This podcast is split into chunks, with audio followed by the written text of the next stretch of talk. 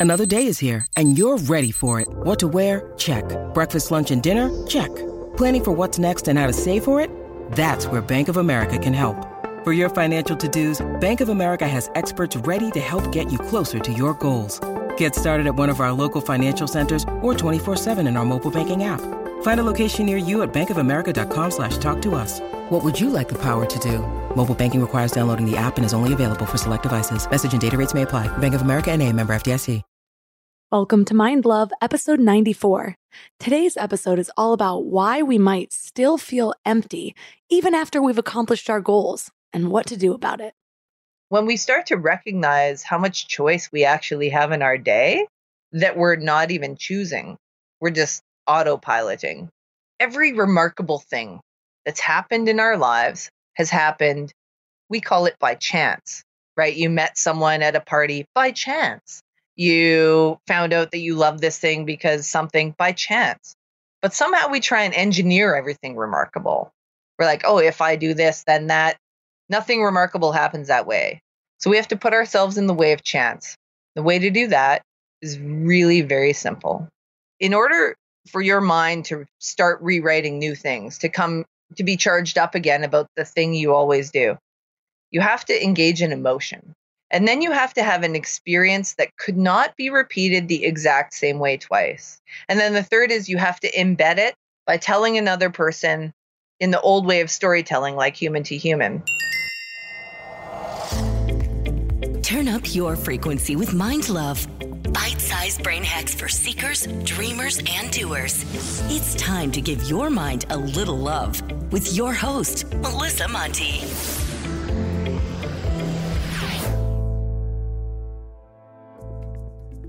Hi, friends and wild people. Have you ever had a goal that you worked really, really hard for, for months or maybe even years, and then when you finally accomplished it, it just didn't feel as great as you thought it would, or you still felt a little bit empty? It's actually pretty common, which is why there are so many little cliche sayings that speak to it in one way or another, like, it's all about the journey, not the destination, or even, the grass is always greener on the other side. Those idioms might sound a little bit different, but what they're both saying is that often what we're reaching for isn't what's really going to make us happy. So if that's the case, you've got to wonder is there really any point to having any goals if they aren't going to fulfill us anyways? I'm going to give you a little teaser just to avoid that case where somebody only listened to the intro and all of a sudden is going around saying, Melissa said we shouldn't have any goals. Well, the teaser is yes, Yes, you should have goals, but there are important ways that we should choose and strive for these goals if we want them to feel meaningful to us. And today's interview is super fun because I absolutely love our guest. She's one of those people that I'm just proud to know because even though she's hugely successful, she's also super down to earth and funny and enlightening. Her name is Kelsey Ramsden, and she is my friend, and also an award winning business mogul and entrepreneur. She's actually ranked among the top women entrepreneurs in the world. After achieving every single milestone she set out for, scaling multiple companies to millions of dollars, she still didn't feel complete. So she started to study why. And today we will learn why your big moment is often underwhelming, how to define yourself outside of your success, and how to talk yourself up when you need power for the next step. Before we dive in, I want to make sure you know about the Morning Mind Love. It's the easiest way to start each day with a little reminder about how magical you really are. I get messages from people every single day about how the Morning Mind Love is their favorite way to start the day, or that the message that just came through is exactly what they needed to hear. Just visit mindlove.com and sign up right there on the homepage. You'll get some amazing free gifts when you do. You'll get a free guided affirmation meditation to align your subconscious with your highest self. And you'll get a really cool booklet of Power Lists so you can start getting clear on what you want and what really makes you happy. And it's all completely free. Just go to mindlove.com to sign up. Or if you're out and about, just text the word morning to 33777. That's morning to 33777. And now let's welcome Kelsey Ramsden to the show. Thank you for having me. Thrilled to be here. So I'm so excited to dive into your story because I feel like Every time I uncover a new story about you, I'm just even more intrigued. So, to start out, you are hugely successful in business. You're named one of Canada's top female entrepreneurs, but your latest book is all about the success hangover. So I'm curious what led to that and what does a success hangover even mean? Yeah, great. So I'll tell you what a success hangover means and then I'll tell you how I got mine. Not unlike many other hangovers, it follows a glorious time like such a good time. And then you wake up and go, what the heck did I do? So, success hangover is really that point in time where you've gone out and you've done what you set out to do. You arrive at the place you set out to arrive at, you achieve a goal. And then somehow, upon arriving, you realize, as opposed to feeling full and accomplished and like every other great thing you were going to get when you get there, as opposed to whole, you feel hollow like there's something else or it doesn't resonate the way you thought it would. And so for me, from the outside, what that looked like was all these people saying, You arrived. But I didn't feel that way. I actually felt like I was, you know, it's like I got the wrong directions. I was like, No, this is not where I was.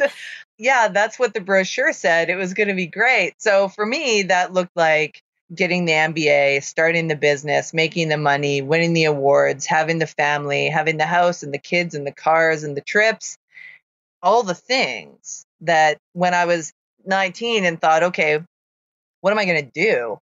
And with every subsequent accomplishment, I thought, okay, well, this is just a step towards the big thing, right? Yeah, this is the undergrad. I need the undergrad to make the money. Okay, now I have the money. Now I need to buy some stuff with it okay, now I have the stuff, now I need to use it. But every step just made me feel whether it was in more isolation from reality or whether it was more of an imposter because it felt like I was posing. You know, when I was on the cover of these magazines, it was like, oh my God, everyone's calling me and telling me how amazing I am, but I feel like shit, you know? and so it, for me, one fine day, you know, as we do, we have these kind of epiphany moments where I was like, look, I can live out this life that looks really great, looks super great. And it is great. I don't want to sound ungrateful for sure. But this isn't everything. This isn't totally where it's at. If I'm really true in the dark of the middle of the night when I can't sleep, I am longing for something that's deeper and richer and more true to who I am than this idea of success. And so for me, that came as a wake up call through cancer when I realized I had one ride on this blue marble and I was kind of wasting it doing all the things I thought I was supposed to do and not doing the things that really deeply make me feel purposeful and bring me joy. One of the things that I teach is just how important developing that relationship with ourself is because you know it's really easy to get to that place where nothing that we've surrounded ourselves with is fulfilling us if we haven't actually taken that time to understand what fulfilled us. Did you do that work beforehand or did it take actually getting cancer to start figuring out what lit you up? Okay, so here's what's cool. I was lit for a lot of years. I was doing it. But what I didn't realize was that as time passes, we change as human beings. And so what lit me up when I was 20, I thought was going to light me up when I was 30, but it didn't. And so I had done the work and was doing what lit me up, but I wasn't adapting often enough to really revisit like, is this still what I love? Is this still what I love? Because I loved it. You know, it's like you loved someone in grade 11 and you wrote them notes and you kissed them behind the school. Was that the person? No they were good for an era. They had a reason and then you know moving on. So we don't treat ourselves the same way. And so i did the work. I did what lit me up. I did not revisit it often enough to recognize that i was changing and so what really drove me and resonated with me had to change too That is such a good point. I remember I got certified in skydiving. And so I was so pumped up about this. It was something that I had wanted for a really long time. And you have to go and you immediately jump out of an airplane by yourself. There's not like an intro period, right. tandem, or anything, but you have to go 17 times before you're officially certified. So I did the 17 times. And the moment that was over, I have honestly never had any sort of desire to go again. Good it was God. like I just wanted the certification or something like that. And for a long time, I felt guilty because I was like, what a waste of money all of that training right. was. And now I have this ability to go skydiving around the world like I wanted, but I don't want to anymore. So is it a waste or was it something that I was accomplishing in the moment? So I totally feel that. Oh man, that's such a great point. And here's the rub for everyone who's listening, walking around feeling that same way or feeling guilty or feeling like they did something and they really should use it or whatever. It's such a sick and twisted thing to make ourselves feel terrible for having done something that worked at the time and then choosing to do something else that's going to work next. Because somehow, as an adult, we hold ourselves to these accounts that, like, it was fine when you were a kid to decide, I don't like that anymore. I'm choosing something different. And in fact, we were encouraged to do it all the time. Try this new thing, see if you like it. Try this thing, see if you like it. But then you find you like one thing, and everyone's like, okay, now you shall herein and Heather after be a lawyer forever. That's so true. I'm curious when you did reach that point where you're like, wow, I have cancer. I'm not as invincible as I thought I was. Yeah. What did you do to go back to figure out how you had changed over the years or to adapt what you had been currently doing to make sure that you found more meaning in it? So here's what started to happen. So at that time, I was on the cover of a number of magazines. It just so happened that month was the month all these mags published me. So everyone was coming up to me being like all, you know, super uncomfortably fangirled. and then people would be like, So this is Kelsey Ramsden you know, and shake your hand and tell you so. And I had to repeat this introduction over and over and over again. This thing that was like my CV, I'm Kelsey Ramsden something, or, you know, the stage introduction, and people say, Kelsey Ramsden, blah, blah, blah. And I, it would turn my stomach because I was like, doesn't everybody know that life is not about all this shit that they're talking about, like MBAs and money and magazines and blah, blah, blah, this ego driven. I got a little high on myself, actually. I was like, I'm so woke. But the thing about it, though, was that when I was feeling that, I was like, you know what? Whenever something really rubs me the wrong way hard, there's a lesson. So, what is this lesson? Like, what's going on here? And I realized that I had been defining myself the exact same way. So, the first step I took to figure out, like, what am I going to do next? It's nice, to, you know, I'm dying, whatever. I better do something if I have limited time, but what the hell am I going to do?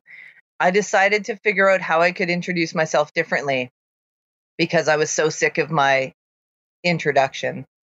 So instead of being, you know, Kelsey Ramsden, Canada's best entrepreneur, blah, blah, blah, blah, probably the lovely bio that you introduced me with. oh, I'm going to go back and edit that now. no, don't worry. But here's the thing, though it's important. I don't want to diminish that. It's super important. It's very important. But the next level beyond that, what we really resonate with is I'm Kelsey Ramsden, a creator who deeply values intimate connection. Why that matters is because every time I've been successful in life and felt it personally, lived feeling like I am in it to win it today and be like so full and so full of it, like just wanting it, was when I was creating something and I was intimately connected to the outcome or the people involved. I'm not saying I haven't done things where that's not been the case. I've been Kelsey Ramsden creator, money grubbing, you know, hooligan who is creating things for a bunch of money and just selling my soul or whatever the case may be. But so I sat down and I listed all this stuff about what I've accomplished, you know, whether it's like MBA or house or businesses, blah, blah. And I just started listing like commonalities. Like in every case, I was creating something new. In every case, I felt an intimate connection. And so I would invite anyone who's listening to sit down and just list all the accomplishments you have or moments you had, whether or not you love them or not. but what were you doing that's kind of similar? And oftentimes, and more often than not, people will find that there's a, a memory of them when they're like seven or eight years old and they were in their glory and they were doing just that thing. You know, it's a, I think there's like this essential part of ourselves that's never changed, that's been our guiding light. And really, if we, you know, want to get a bit weird, like our soul's kind of purpose or energy. And seven year old Kelsey was doing that same thing coming to life. And 43 year old Kelsey, when she does that same thing, comes to life. Do you feel that way?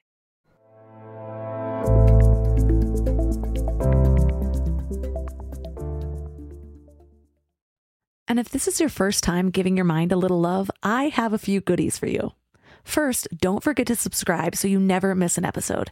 And second, sign up for the Morning Mind Love. Think of it like a weekday oracle from your highest self to help you start each day with a positive focus. Plus, you'll get two gifts absolutely free a 30 minute binaural meditation and 30 days of journaling prompts to help you remember who you truly are. So join over 9,000 people and go to mindlove.com to sign up or text the word morning to 33777. We're all here just trying to live our best lives, right? And while you're here listening to a podcast, you might feel like you're on the right track, but then you visit family or you have a work deadline or something unexpected comes up and you're all stressed out and it feels like all the work is out the window. That's why it's so important to consciously curate what you can control, like who you surround yourself with, what you watch, what you listen to. So I'm going to add another podcast to your toolbox The Dr. John Delony Show. He has a PhD in counseling and has been sitting with hurting people for 20 years. He shares practical advice for everything from how to connect with people, how to face depression, overcome anxiety, and learn just what it means to be well. But what's really cool about his show is you can even leave a voicemail or send an email, and he'll address your topic or question about mental or emotional help on the show. So no matter what you're going through, the Dr. John Delony Show is here for you. Listen to the Dr. John Delony Show wherever you get your podcasts or follow the link on the website.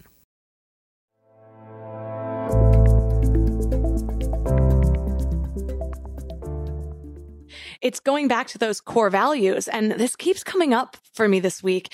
And so just a couple weeks ago, I went back and listed mine. But it's hard to just pick from a list because when you see a list of core values, honestly, it's really hard not to want all of them.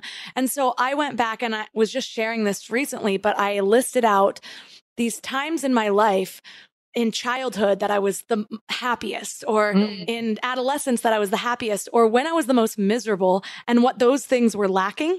Mm. And I mm. found out my number one thing, whether I was going to summer camp for the first time or I was, you know, pushing the boundaries and trying to figure out how to break the rules while still getting straight A's in school, everything was about freedom and not feeling held back by whatever societal standards or whatever parents were trying to tell me what to do, I've always really had this desire for ultimate freedom.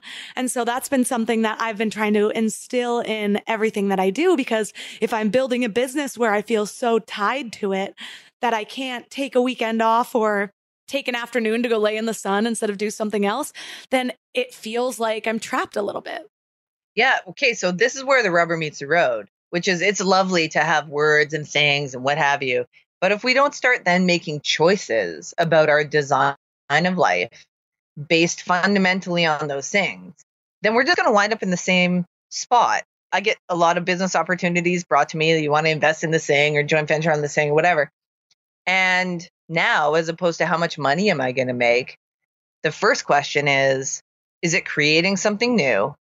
And do I feel any intimate connection to the outcome or the people? If it passes those litmus tests, okay, now we can talk about money. And I think just as you said, for you in building your business, if it doesn't echo freedom, it's a void, like a void at all costs. And so I think for anyone who's listening to think about like that's the big door at the front of the castle. It's got to jump those couple hoops and then you can get into the practicalities.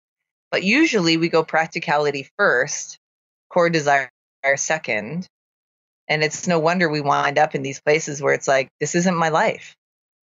Do you think you had to learn that through experience? Or is it something where you know, if somebody's learning this from the get go, it's easier to just design your goals around these core values. I almost feel like most successful people that I know had some sort of moment where they're like, this isn't what I was going for. And that was the catalyst to learning that lesson.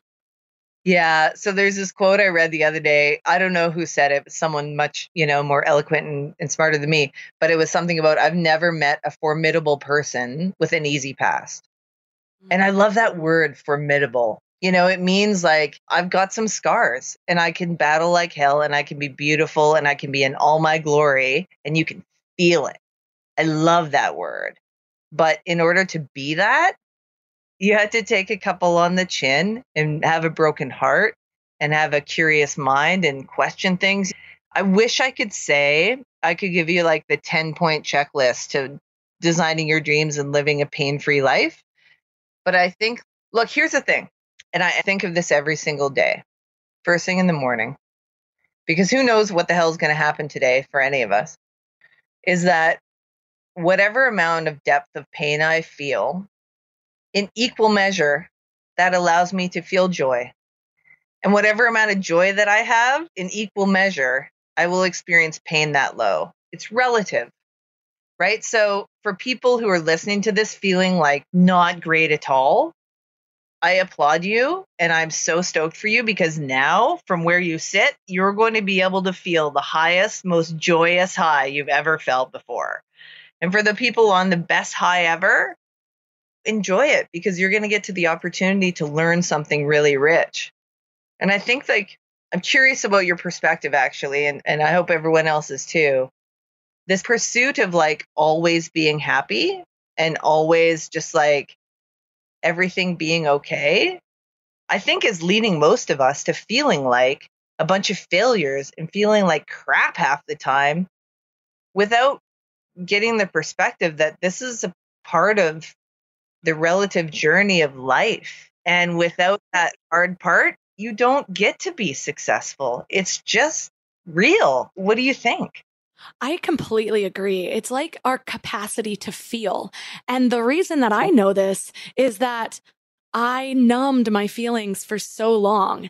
I was either had to have people around, I was either taking copious amounts of party drugs, I was on Adderall every single day, I was binging and purging my food, everything was about me escaping having to sit alone with my feelings. Mm-hmm. And anyone around me would always praise me for how happy I was or how I was always upbeat and I was dying inside. It was crazy. And so in a way, there was a part of me that had this little bit of like positive thinking book reading had done. And so I was like, well, I'm winning. I'm like able to be happy. But then I would come home and mm-hmm. I would be crying like a toddler so loud, like these uncontrollable body cries for no reason other than that I was just slowly killing myself. So I guess there was a reason.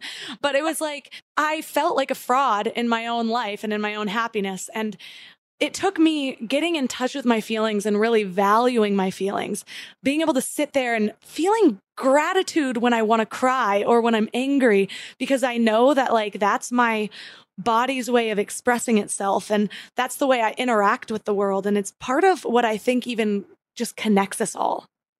Yeah. How about if just let's make it okay for people to feel like when things are bad, it's just bad and when things are good, it's just good. And we don't have to pretend. You know, like I shouldn't have laughed when you were saying you were like, you know, killing yourself. But the reason I appreciate I'm, it. no, but I'm laughing because anyone who's honest knows that we've all done that. We've all done it. Like I do it. Is I can tell when it's happening. I'm like, oh my God, I'm calling up people to do something because I'm having feelings. Oh, feelings.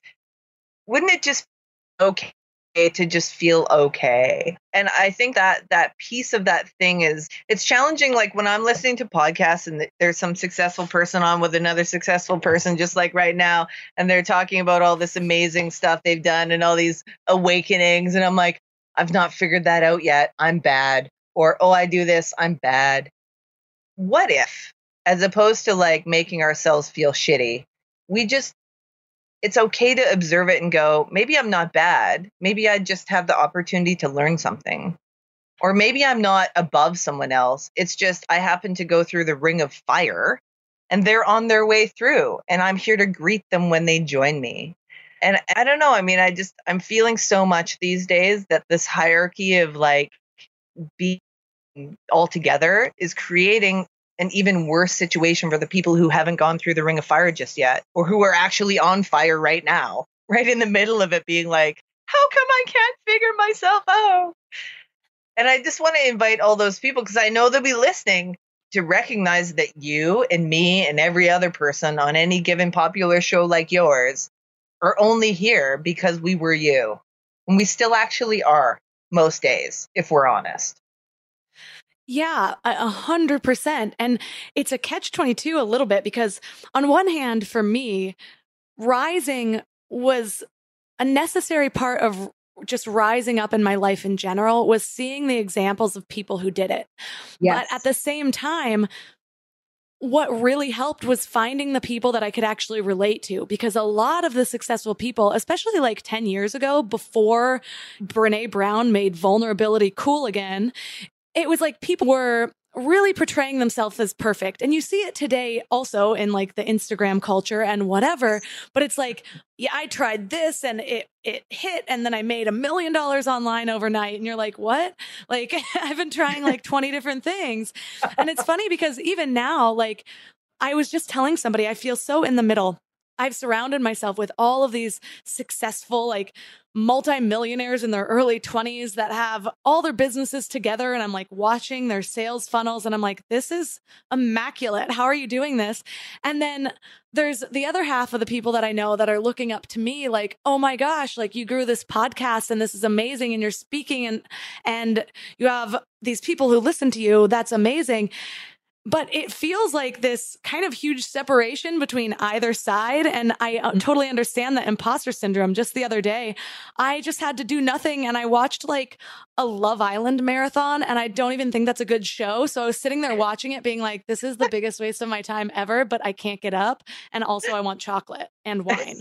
and so I feel it the whole time. And it's like missing this reality factor when you're only looking at other people's lives and trying to see how to get there, I guess. You know what? I, and so to fold this right back into that moment of awakening for me with the cancer and really landing like, what is success for me? And feeling less often like I'm looking up to other people is this idea of no one's going to do it the way you do it. That's why so many people follow someone else and they're like, oh, but how did their launch win and mine flop? Or, oh, that person's following this diet and it's not working for me and all this kind of thing. Was for me going, wait a minute, just turns out that I'm surrounded by all these same people too. And they actually are also looking at me going, how does she do that? There's parts of all of us that mm. someone else is looking to. Doesn't matter where you are in the success hierarchy or whatever the case. Whoever you are listening, wherever you are, you have a someone who has said to you, "Oh my god, I wish I could put together clothes like you do or cook like that or organize this thing that way." Like there's always something that we do that people are looking up to us for.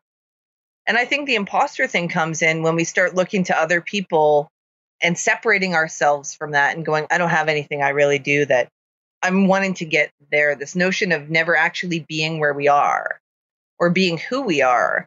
This idea that like constant improvement is essential.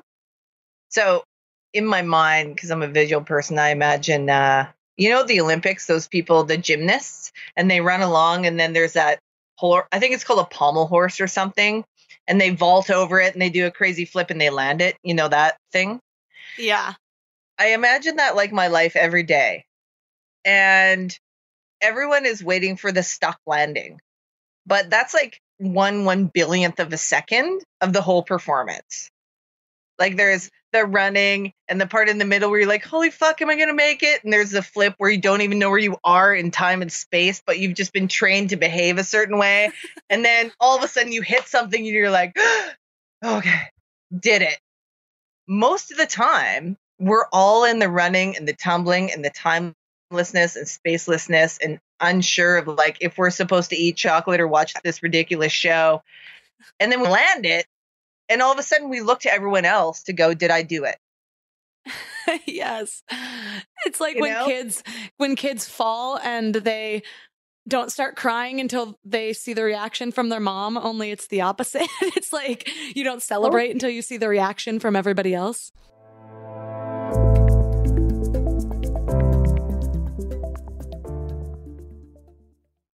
This show is sponsored by BetterHelp. I really need to get something off my chest. Being a mom of a three year old boy is really freaking hard, and sometimes it has me questioning my sanity. But then he'll grab my face and call me his sweet little mama. Yes, that's a real thing he says, and it will all melt away until I break his banana. I thought I was done with emotionally abusive relationships, but nope. We all carry around stressors, big and small, and when we keep them all bottled up, it can start to affect us negatively. Therapy is a safe space to get things off your chest and to figure out how to work through whatever's weighing you down. For me, just talking things through is hugely helpful, but it's so hard finding friends and family that are unbiased or non judgmental. And therapy isn't just about dealing with major trauma, you know? It's about learning healthy coping mechanisms, setting boundaries, becoming the best version of yourself. And BetterHelp makes it super convenient too. Everything's done online so you can fit therapy sessions around your schedule. Get it off your chest with BetterHelp. Visit betterhelp.com slash mindlove today and get 10% off your first month. That's betterhelp, H-E-L-P dot com slash mindlove. I'm constantly sharing with my clients to stop searching in life and instead start aligning. It's true with purpose, with relationships, with higher versions of yourself, and it's also true for hiring. The best way to search is actually just to match with Indeed. Indeed is your one stop hiring platform with millions of job seekers visiting every month, and their powerful matching engine helps you find quality candidates fast. Plus, Indeed lets you schedule interviews, screen applicants, and message candidates all in one place. But Indeed isn't just about speed, they also deliver quality. According to a recent Indeed survey, 93% of employers agree Indeed delivers the highest quality matches compared to other job sites. I love Indeed because it makes hiring so much easier. I'm all about alignment in all areas of my life, and that includes people I hire to work in my business. So I need a hiring partner that makes it simple to find candidates with the right skills. And that's Indeed. And what's really cool is Indeed's matching engine gets smarter the more you use it, learning from your preferences and over 140 million qualifications. Plus, I love that I can do all my hiring in one place. It's just one less thing to keep track of between all of the other things. So join over 3.5 million businesses worldwide who rely on Indeed to find great talent fast. And listeners of this show will get a $75 sponsored job credit to get your jobs more visibility at Indeed.com slash mindlove. Just go to Indeed.com slash mindlove right now and support our show by saying you heard about Indeed on this podcast. Indeed.com slash mindlove. Terms and conditions apply. Need to hire? You need Indeed.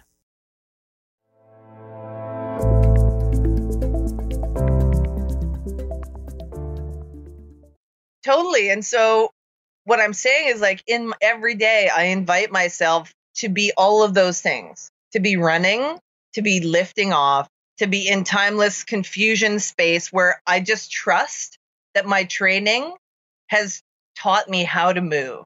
I just trust that all my life experience will take care of me when I'm flipping through the air at some ridiculous speed and I don't even know if I'm up or down. And then when I land, I don't actually have to look around to see what everyone is saying. I'm just going to feel it. I'm going to go, this is right. I did it. What I love about that analogy too is that even at the Olympic level, it's not like they learn how to land and then they land every single time. There is No. still ample amounts of practice where they're falling and they're getting back up and they and they're just hoping to land once. Really, is like the big show. All the other times, it's totally fine that they fall and they don't get back up and think, oh my gosh, well, I just fell or I didn't hit this landing, so I guess I'm not made for the Olympics. They get up and try again. Oh, and Melissa, when you slow those videos down, now I'm going to geek out on this really briefly, but when you slow the videos down and you like pause it when the like Romanian girl just lands it, she knows before the audience knows. Like her face, she knows it the millisecond her foot like actually lands flat. And I think that's true for all of us. It's like, nope, got to do it again. Or, yeah, did it. But in that, somewhere in between then and when the audience goes berserk is where we second guess ourselves. It's like, well, I feel like it's right, but they didn't cheer yet. Or I feel like this thing. So there's this gap of like the feedback. And see, the thing about the difference is those people are pros. Like you said, they know they're not going to land every single one. They've done it a bazillion times. The tricky part about life is we've not done it a bazillion times. This is our first cut at the cake. And so it's no wonder, it's absolutely no wonder that in that break in time and space, we feel so raw and scared, and freaked out, waiting for the applause. Because we've not done that a billion times enough to know this is just going to work out. And eventually, you're going to know when you land it and you're going to feel it and you're going to be able to trust your feelings. And I think that that trusting your feelings piece, when you can get there, for me at least, has been the part that's like taken what I can do and allowed me to do it 10 times faster and feel it 10 times deeper and find my people it's trusting and living by the trust of that intuitive sense of this is landing. This is where I'm supposed to be. It's such a great point because what I think one of the biggest problems is is that so much of my life up until now it was like no one taught me how to look inward you know it's i'm just discovering that now and it's kind of baffling that that isn't a huge part of education growing up we're always looking for the a on our paper or the applause or the reactions from other people or the likes on Facebook. We want what we want because other people want it and things are raised in value based on demand. And rarely is anything like, well, just ask yourself and trust your own feelings and find your own footing. It doesn't, we're not taught it that way. And so it's interesting to me. I think that we can speed that process up. We can either be 50 or 60 years old and finally be understanding those things, or it takes a tragedy or a trauma to yes. wake us up, or we can start to teach people younger than ourselves this now. Like, what are you feeling right now? After that success, what did you feel? Can you hold on to that feeling? My husband and I do that together quite often. When something good happens, we'll sit down and we'll just close our eyes and be like, remember this feeling. Remember mm-hmm. what it felt like so you can tune back into this when you need it. Otherwise, those feelings are a fleeting moment and it's so easy to forget later on and just think like, oh, this is always going to be hard or this is always going to be difficult. So I have two things to say to that. One is I love lyrics. I love music. I listen to music a lot. The other day I was jamming in the car. I was feeling like a little bit trepidatious about something I'm doing and wondering if it's the right thing to do. And this band called Alt J, and this guy says, You're the first and last of your kind. And it was one of those moments where I was like, Well, then, if not me, and if not now, then who and when? You know, like I am a point of existence in the universe that will never occur again. That's pretty boss, you know? And this idea that every other person you know, and we can put people on pedestals, but they're no different. They're the first and last of their kind. And so that really kind of jolted me into being like, all right, woman, well, seeing as you're the first and last of your kind, and I better go out and do this thing. And the other thing that I say to that is, I also have to remember that emotions are chemicals, and we can, you know, just saying, take chemicals to change our emotions. and so, conversely, sometimes I have to be reminded that this is a chemical reaction. Yes. Like in this moment, I am full of rage and I want to call this guy and be like, you know, screw your contract and you and every other given thing. But then sometimes the chemicals go away in 15 minutes. And I think, thank God I didn't call that guy. and you know destroy a contract so i think sometimes it's good to be reminded of like our infinite possibility and then temper that notion with this idea that emotions are chemicals, and if you wait long enough, clarity will settle in. And from that place, I think the very biggest and best things happen. Yeah, it's like a superpower, really, when you can understand that your emotions aren't who you are. It's so helpful in not identifying with them because when you identify with them, you feel compelled, like you need to act it out. You need to call and break yeah. that contract. But when you really look at like your human as just the vehicle that's moving you through, and mm. emotions are kind of like our check engine light. So when that thing comes on, it's not like you're driving on this road trip and all of a sudden a check engine light comes on and you're like, well, guess I'm not meant to do this. I'm turning around. My car is not as good as all the other cars. Totally. No, you just attend to whatever that is trying to signal to you. You might not know what it is right away, but it's your signal to stop and check in, make sure everything's okay. Otherwise, you're going to explode. and going back to your point that we are the first and last of our kind. That's incredible, right? So we are these unique beings, and there's never going to be somebody else exactly like me or like you or like anybody out there. Yeah. But that doesn't necessarily keep us from comparing. Our self worth really drives everything that we do because yeah. we're not going to take that risk or do that bold thing or ask for a promotion if we don't believe that we deserve it or we don't believe that we're capable of it. There's something that's going to hold us back there. And so just because I know that I am a unique individual doesn't mean I fully believe that I'm incredible.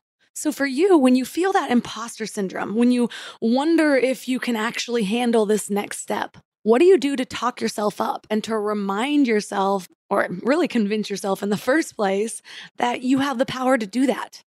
Cool. So this is super counterintuitive, but it works for me every time. So anytime I'm feeling like I'm blowing it high dough, like which is a phrase from a Canadian song, when I think I'm going for all the marbles, like I'm out of my league or I'm taking on something big that I'm just like, you know, feeling very unsure. I pull up uh, the NASA app, Compliments of the American Government, NASA, as you all know, and I take myself into intergalactic space and I look at an image of like some ridiculous nebula, like named M528Z double click. I don't even know, you know, these crazy things way out in space. And I just for a moment am reminded of my total insignificance. Like, a hundred thousand years from now, even a thousand years from now, the fact that Kelsey Ramsden existed on this microplanet in the middle of like a blip in time won't even fucking matter. So, do I or do I not want to try this out?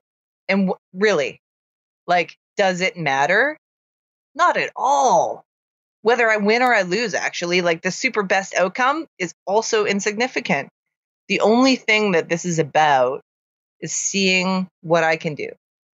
And I know that sounds like totally crazy, but before I'm on, you know, I'm on the wings of a stage of something I'm super nervous. It's like the biggest audience I ever did, or I'm about to take on financing for more money than I've ever been worth, some total in my whole life, or some other crazy thing.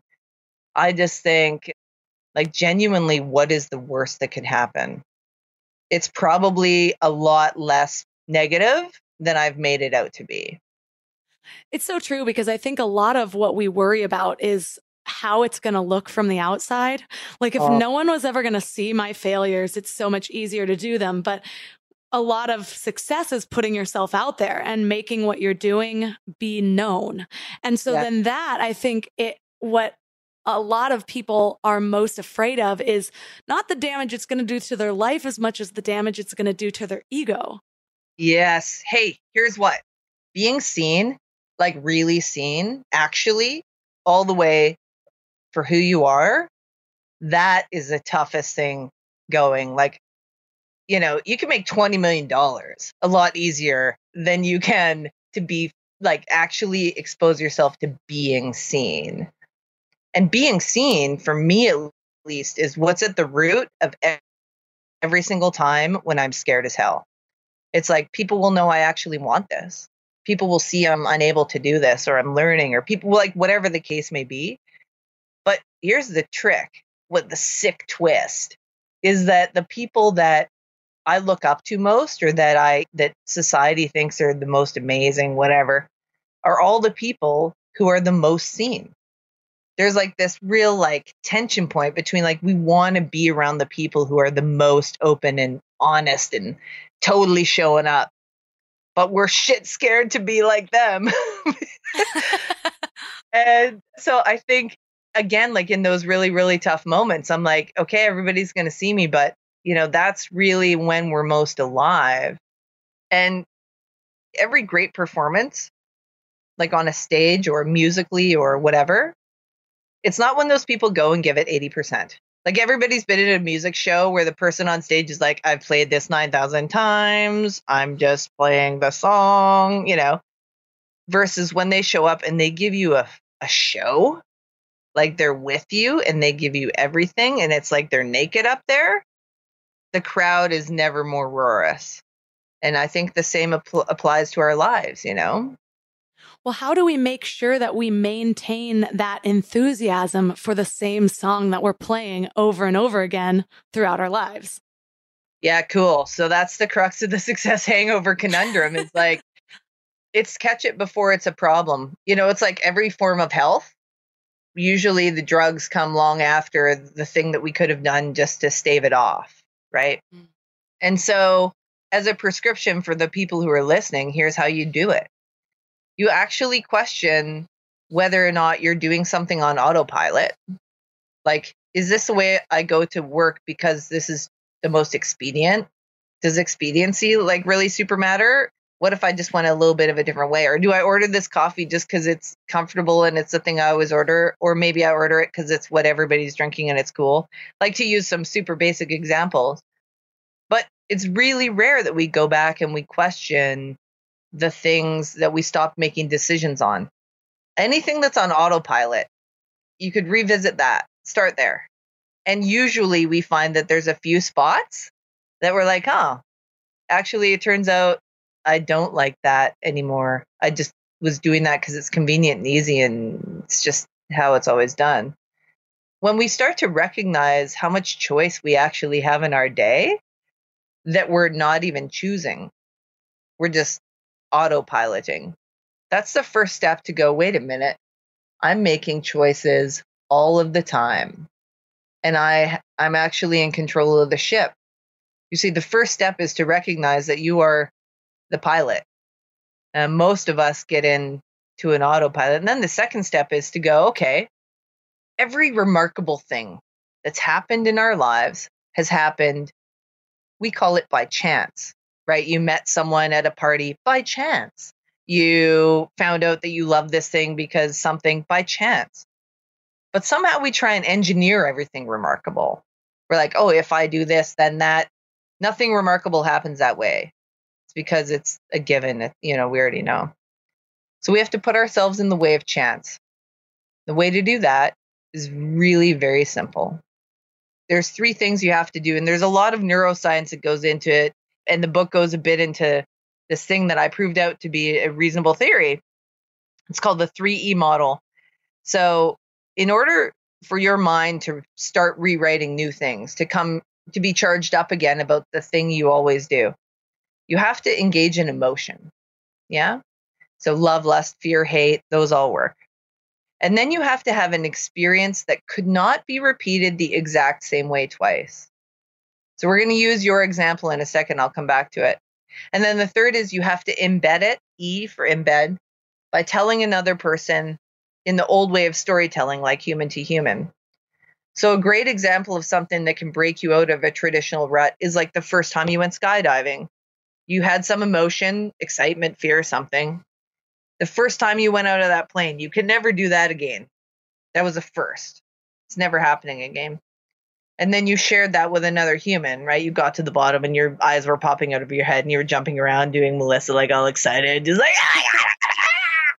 ah, right so right in that moment your brain was like wait a minute hard write this pay attention this is something put jot this down she's not doing this again. We got to remember this. Here's the other thing is that you could ne- have never predicted that exact outcome. So, what happens the older we get, the more we want to stay safe and the more we want to curate our whole life to be happy all the time, is we only engage in activities that we have this kind of known outcome for. So we shortcut something actually. We miss out on every opportunity to bring our mind to attention to be like, hey, wait a minute, she's doing something interesting. Jot this down. We just feed our brains a bunch of things that we already presuppose. So your mind is like, well, I'm taking this course. I know it ticks that box. I know it's going to get me here. I know I'm going to. So it's no wonder that we kind of get lulled into this like monotony, lulled into it. The super safe, outwardly successful, monotonous. It's like we've talked about this before. It's like being in the missionary sex of your career. you know? It's like it's decent and it counts, but it's hardly memorable. And so the trick to that, the trick is trying out a new maneuver in a way that we don't presuppose the outcome in a way where we actually have to be seen because we share it with another person, and in a way where we try something that we may or may not love and that we could never do again. And so, to give all the listeners a tip of something they could do today, like an actionable way to start embedding this in your everyday, is write down a list of all the stuff that's on autopilot. So, the clothes that I wear, the way I go to work, the coffee I order, you know, the stuff I always order at a restaurant, whatever. How I answer my phone, the message that's on my phone. Like uh, there's a thousand things you've stopped deciding. You just do because that's how it's done. And then pick one and try something different. And so a great example for me is like I like going to museums. Every time I go on holidays, I go to a museum. Last time I was like, I'm going to an art show. I don't know, feels like not too high risk. But I went there and I was like, I'm going to talk to this super arty, way better than me person who's educated on smart art stuff, and I'm going to look like an idiot. And so I did. I said, Here's what I see. Here's what I see in this piece. And the person who looked all like New York and fancy and everything was like, I see what you're saying. I hadn't seen that before. And that's all they said. And I was like, sweet, I'm out of here. Done. so but what it did was the whole rest of that day, I actually started seeing things differently. I invited myself to take a new perspective that might be risky and actually talk to people. And it sounds like something so nothing and small. But if you practice these small moments of like taking the opportunity to challenge your own status quo, you'll get non status quo outcomes. It's just a natural byproduct. And so for me, you know, discomfort is my jam. So I practice a moment of discomfort every day. Doesn't have to be discomfort, but that's what how I know that my brain lights up. It's like, whoa, girl, hold on now. What are you doing? You know, you might get seen right now. And uh and so that's how I do it. And I've never felt more alive, more clear, and more trusting of that landing every time I land it I don't have to look around. I just know.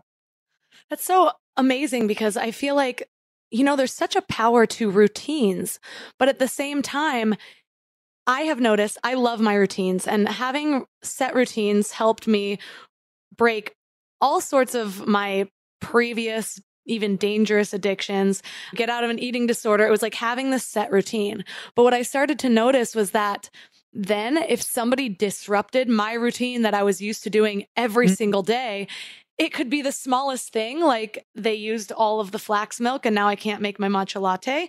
And right. so it would feel like the biggest deal in the world. But when you have the routines that do guide you in a way that, you know, you don't want to have to think so hard about every decision that you're making. Otherwise, we wouldn't get anything done. But Agreed. practice switching up one thing at a time, whether it's your way to work and you stop and talk to a shop owner or even just the little things. I mean, I was reading somewhere about using your other hand to brush your teeth, just the little things that, that might switch a neural connection just a little bit, which might lead to an outcome later on in the day. So it's crazy how all those things are connected. So I love those tips. Yeah, again, it doesn't have to be huge and and I totally agree with routine. I have tons of things that are routine. But the opportunity to witness the number of choices you're making and even the small things that call your mind to attention. Because look, your brain uses up 30% of the energy that your body expends. It's not taking up any more energy for shit that's just happening anyway. So it's no wonder when you're like, how can I not have a new idea? How do I feel so blase? Well, it's because your brain is just like, toss her into neutral, keep it running. So small, just tiny little hiccups, the best opportunity ever. And the best things happen to you that way. You didn't find out that you like flax matcha lattes until one day you stopped ordering black coffee, right? yes. That's so funny. Yes, I know. It did, did take a lot of trial and error to understand my love for flax milk. So thank you for pointing that out. Well, thank you so much for all the value that you gave during this interview. You're constantly giving value in so many different areas. I love even all your social media posts. I'm just constantly inspired by the little insights that I get into your life. So, for listeners who are also resonating with you, where is the best place for them to connect with you online? Yeah, Instagram is probably my home. So at Kelsey Ramsden. And otherwise, you know, the mailing list is awesome, but infrequent. So if you join the mailing list and you don't hear from me, don't be surprised. But when you do, I'm going to blow your mind. It'll be good. That's my non routine thing. I actually committed to not routinely emailing because I was like, what if I don't have something amazing to say? I'm just sending some stuff for the sake. So I'm the non committal mailing list person, if only to serve my sole purpose of, of only saying things that I think I would actually want to say. So those are the best spots. Get on my non committal mailing list and hit me up on Insta. All of the links in this episode, including a link to Kelsey's book, her website, and all of our amazing sponsors, are at mindlove.com slash 094. Oh, and isn't Kelsey just the best? There's something about her energy that I love so much. So I'm wondering what resonated with you in this episode? What are you working towards right now? Is it in line with what feels really meaningful to you? Do you even know your values? When was the last time you checked in on those? Are they the same as they were 10 years ago? What's changed and what's holding true to that through line of your entire life? Like I said, for me, the one that really resonates through my whole life is freedom, but also mindfulness and growth. Although growth is kind of evolving to expansion right now and relationships. And one that I think is new, but it's something that I've discovered about myself over the last few years has been discipline. I find the most freedom through discipline, oddly. And openness is another value, although that is now evolving to spirituality. So check in with your values. Which ones have stayed true your whole life and which ones have evolved? Reach out to me on Instagram or Twitter at MindLoveMelissa, and I'd love to hear about them. Don't forget to share this episode, and thanks for giving your mind a little love today, and I'll see you next week. Thanks for tuning into Your Higher Frequency with Mind Love. Head to mindlove.com for a free gift to keep your vibes